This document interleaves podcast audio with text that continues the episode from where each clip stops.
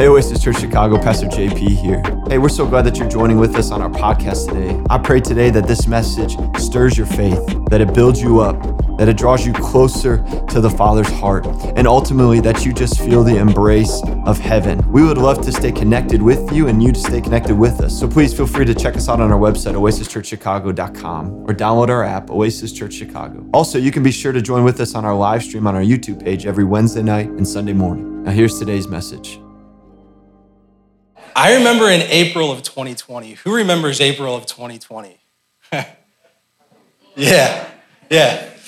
I recall sitting in my apartment for 8 to 10 hours a day by myself. I had been furloughed from work. I was working as a barista at the time. I was a full-time student. The coffee shop was closed. COVID obviously had just hit. All my classes were online. My wife was still going into work every single day.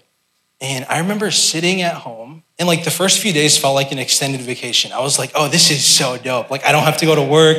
I'm probably going to get paid. I don't know how this is going to work, but I'm excited. And 2 weeks in, I was like, this sucks. I started getting anxious and depressed. And I became very fearful, right? The church was closed. We weren't able to come here. And I was sitting there, I'm like, what is happening? It's not a fun place to be. Who else has been in that place of this lonely place that's not fun at all? And then the church reopened. And I was it was a breath of fresh air. I did not realize how impactful it was to have a community of believers around me, to be able to participate in these temple gatherings. We got to start going to O-group again. They were on Zoom for a while. Then we got to go back in person. And there was this renewed sense of hope and peace that came upon me.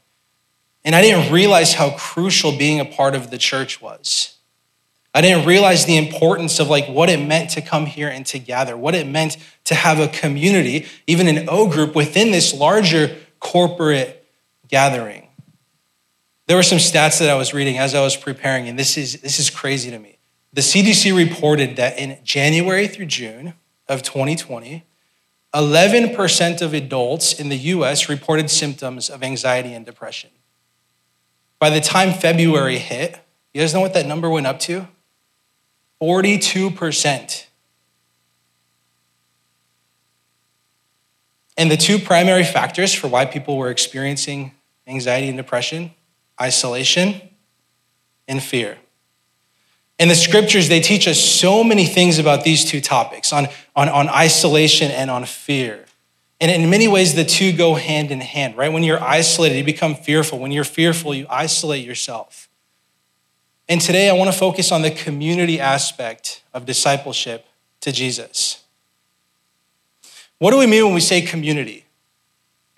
Right, we have the global church. You guys are familiar. We have believers from all time, in all places forever, past, present, future, the bride of Christ. There's the global church.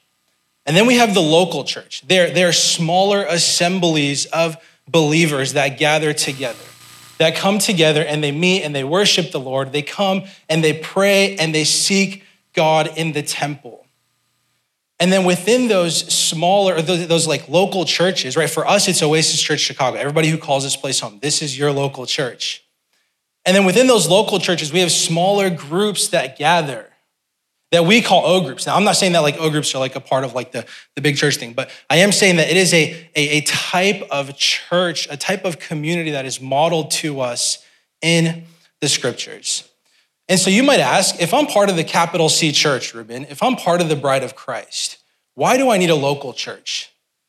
Or if I'm part of a local church already, and I'm coming here on Sundays, and I'm showing up some Wednesdays, why do I need to be in an O group? The answer is simply because it's modeled to us in the scriptures.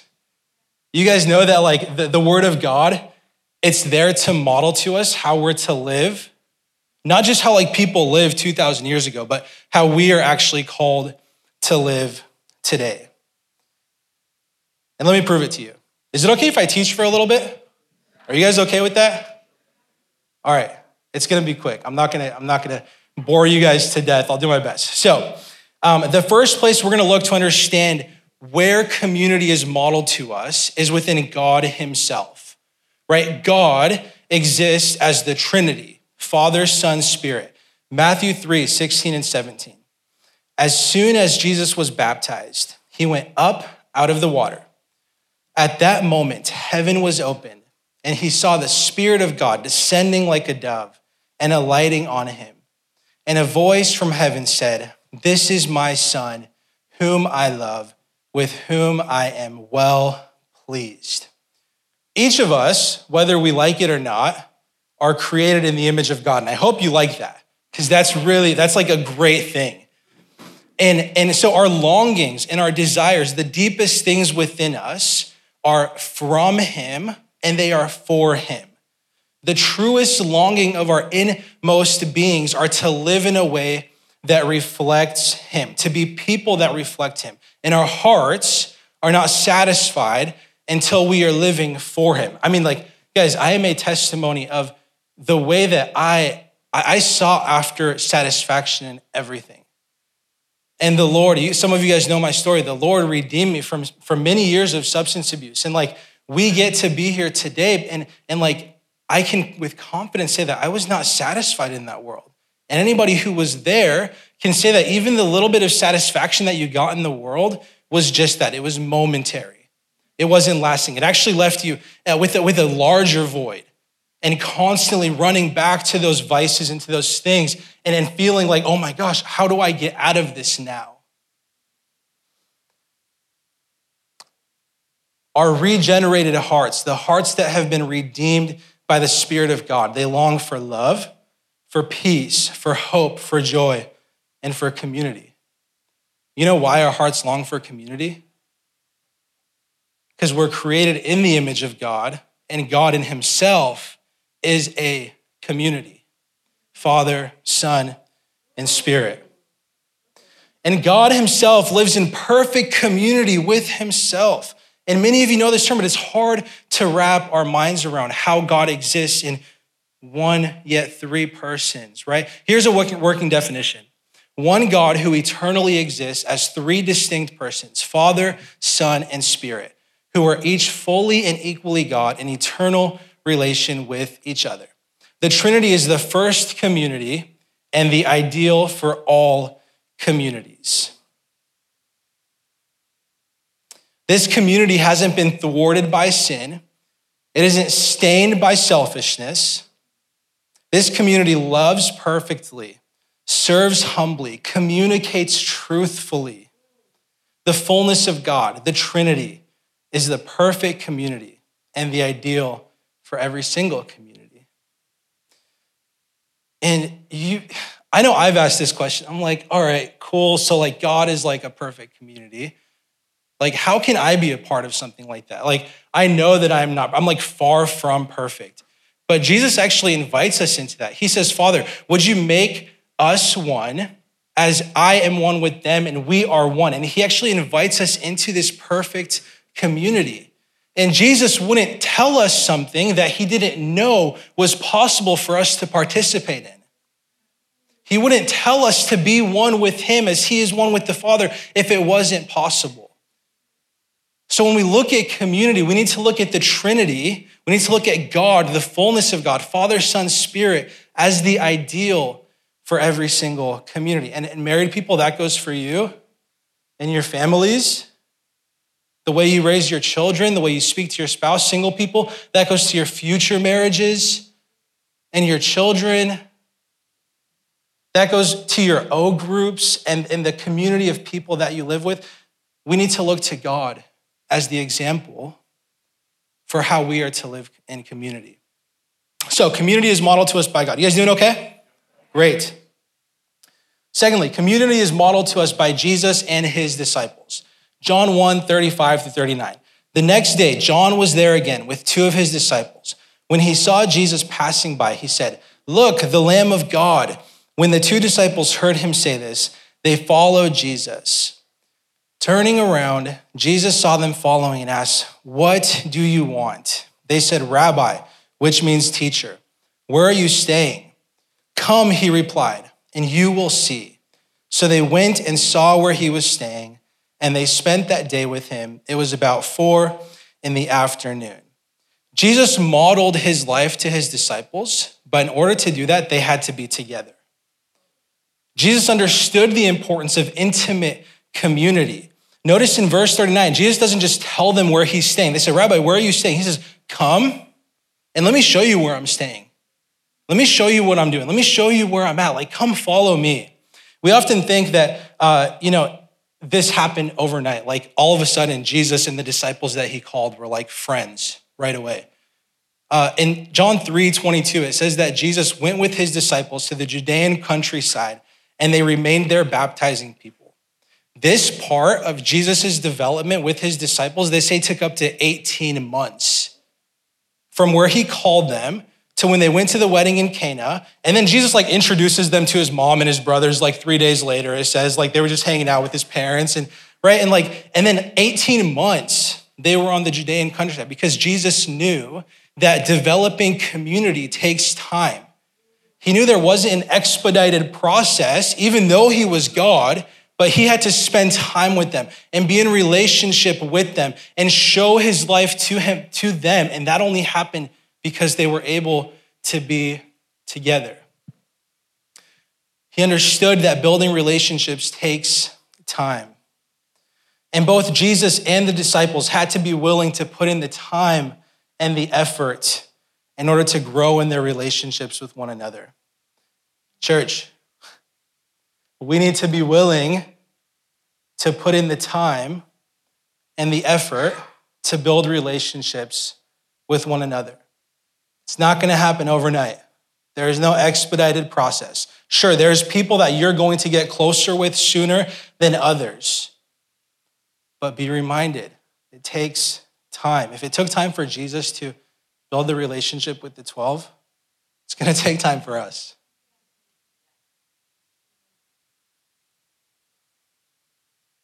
Guys, it's absolutely crucial that we do life together.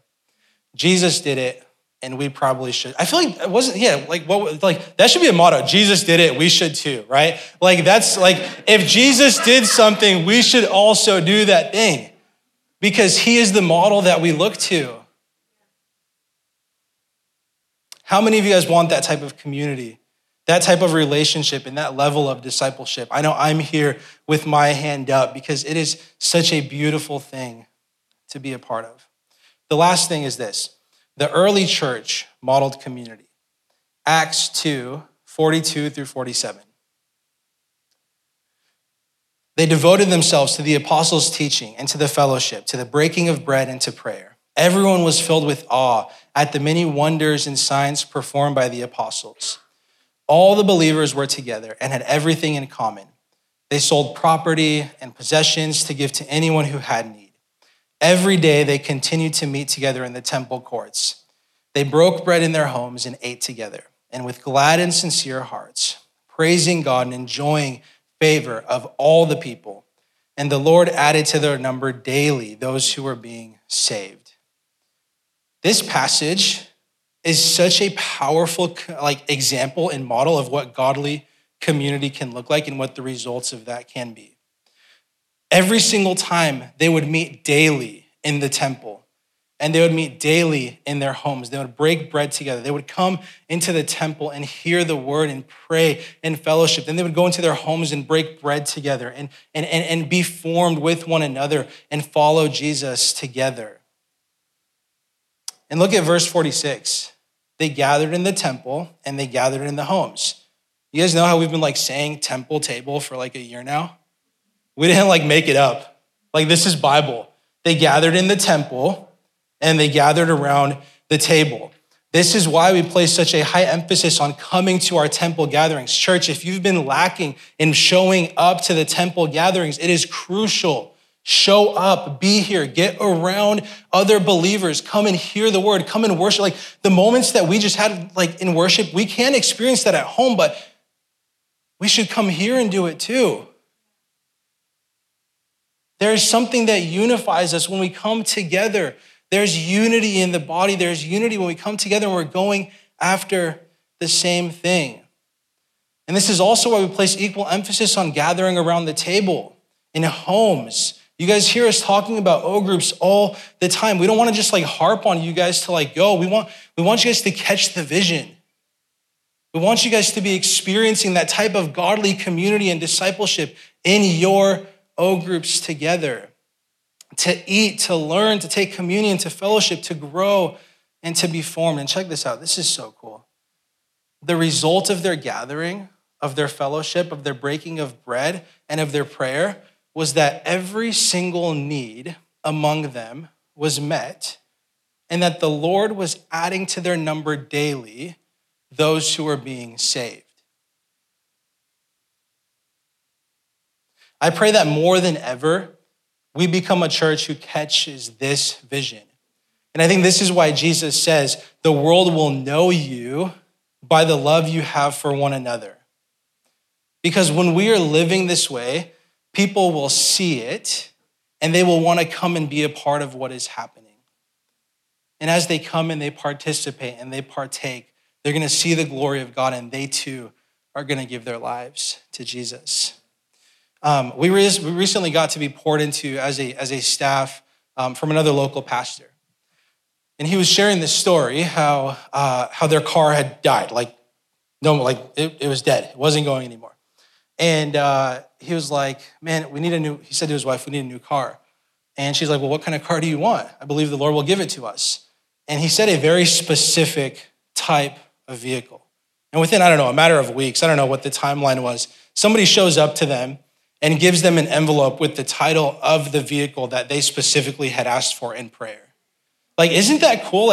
How awesome would it be if we were a community that was so sensitive to both one another's needs as well as to the voice of God, to be able to go to somebody and say, the Lord told me that you are in need of something and I want to be obedient, so here is that thing.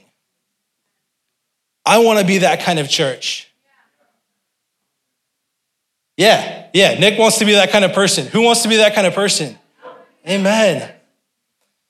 And I believe, guys, that this can happen. This isn't this far off thing that isn't attainable to us. We just have to be willing to put in the work and the effort, because this does take time. We have to be sensitive to the Lord. We have to love each other. We can't meet each other's needs if we're not loving one another. The Lord is not going to reveal to us the needs of those people. We need to care for one another. We need to love each other. If there's bitterness, whatever there may be, that has no place in the church. We need to love each other to become that kind of community. So, teaching part done. You guys good? All right, we're going to wrap up soon. I hope you guys are okay. I hope you learned something, and I hope that you were edified. So as a church, we believe in the importance of community and togetherness. It's literally right in our mission statement. We are a community of disciples. We are formed together by the truth of Jesus and his presence in and among us. We place an extremely high value here at Oasis in being in community. We think family it's literally one of our pillars, is God's family. That is who we are together. And so we believe that our journeys with Jesus are not simply our own personal journeys with Jesus. They are that, but they are our journey with Jesus. The church, it's a temple with many bricks. It's a body with many parts. Go ahead and look up at 1 Corinthians 12 through 14. There is one body, but it has many parts. But all its many parts make up one body. It is the same with Christ. We were all baptized by one Holy Spirit, and so we are formed into one body. It didn't matter whether we were Jews or Gentiles, slaves or free people. We were given the same Spirit to drink, so that the body is not made up of one part. It has many parts. There's so much liberating truth in this passage. Every single person here has unique giftings and abilities and talents that are essential to the overall functionality of the body. And what's really cool is when you are a part of a body, you get to actually be yourself. You get to be the part that you were created to be. You don't have to try to be somebody else. You get to be who you are because you're a part of a greater body that is working together to function and to move. The second thing is this: when you're struggling, you have the whole rest of the body to hold you up. I can't tell you guys how many times I've called a friend and I've said, hey, listen, I am struggling. I am wrestling right now. And they came alongside me and they encouraged me. They lifted me up. How many of you guys have had people come around you when you were weak? And this is only possible when you're in community with other people. If you're trying to isolate yourself and you're living in a place of isolation, nobody's going to come and uplift you. You have to be a part of a greater body. And then the other flip side of that is when you're strong, you actually get to lift up those people who are weak. You get to hold up the other vessels, the other parts of the body who are struggling. And lastly, Jesus is the one who holds this community together as the head. He is the head of the body. We are the parts. So when things get hard, when things get shaky, when things get difficult, we can look to Jesus and have confidence that he is the head of this body, that he is the one who is holding us up together.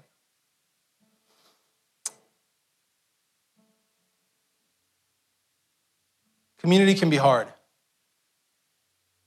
Can anybody agree to that?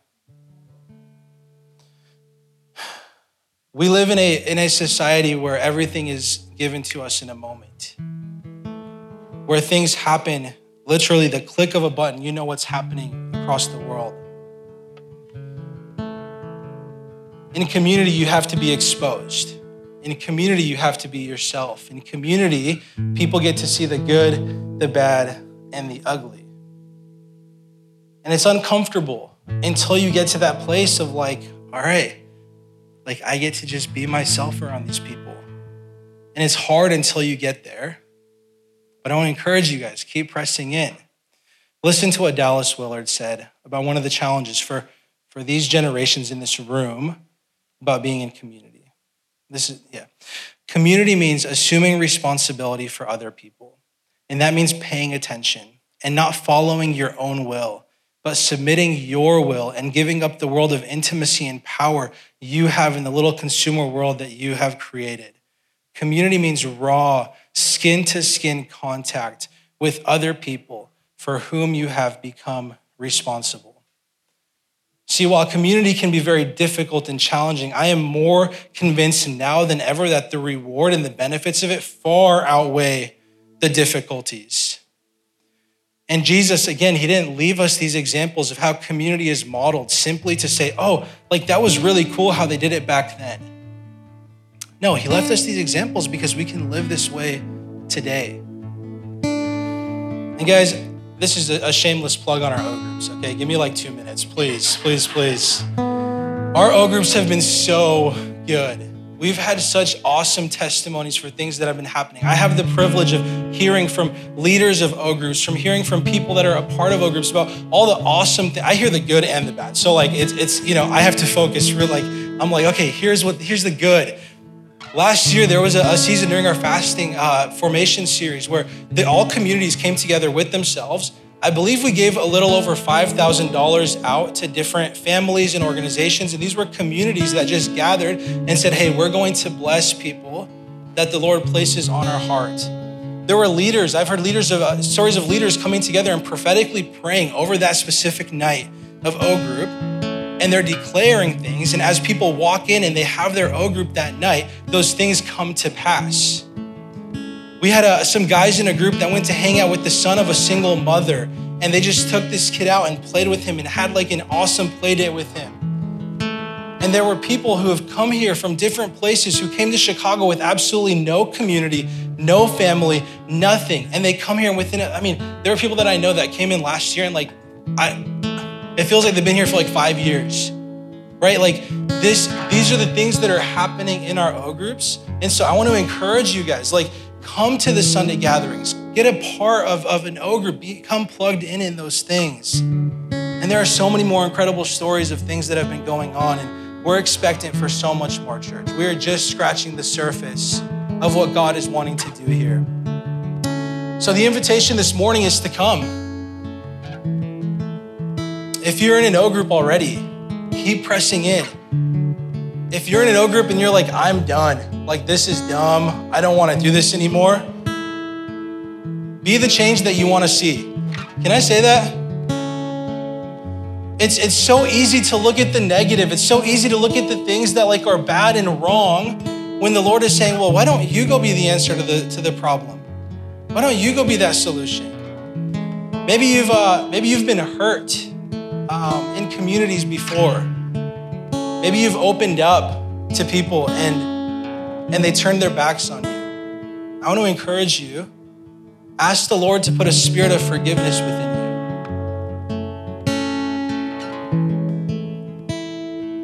We need to forgive with the same measure that we've been forgiven. Like, that's a lot.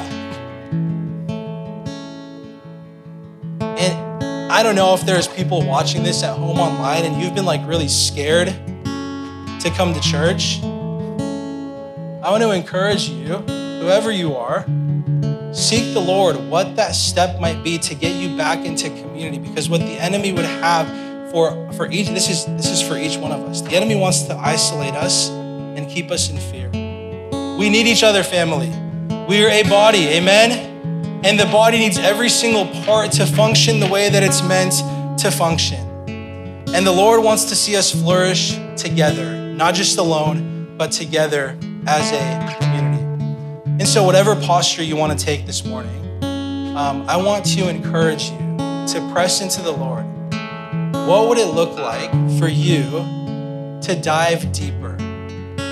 What would it look like for you to put in that extra effort to build those eternal relationships that the kingdom of God is going to come to earth through those relationships?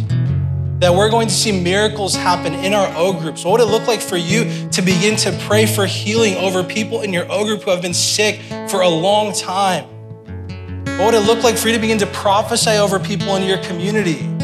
What would it look like for you to start a prayer gathering? You know, like let's start dreaming. Let's start pressing into what the Lord has, guys. We are just scratching the surface, and what he has for us is so much more than what we could even imagine. And so whatever posture you want to take this morning,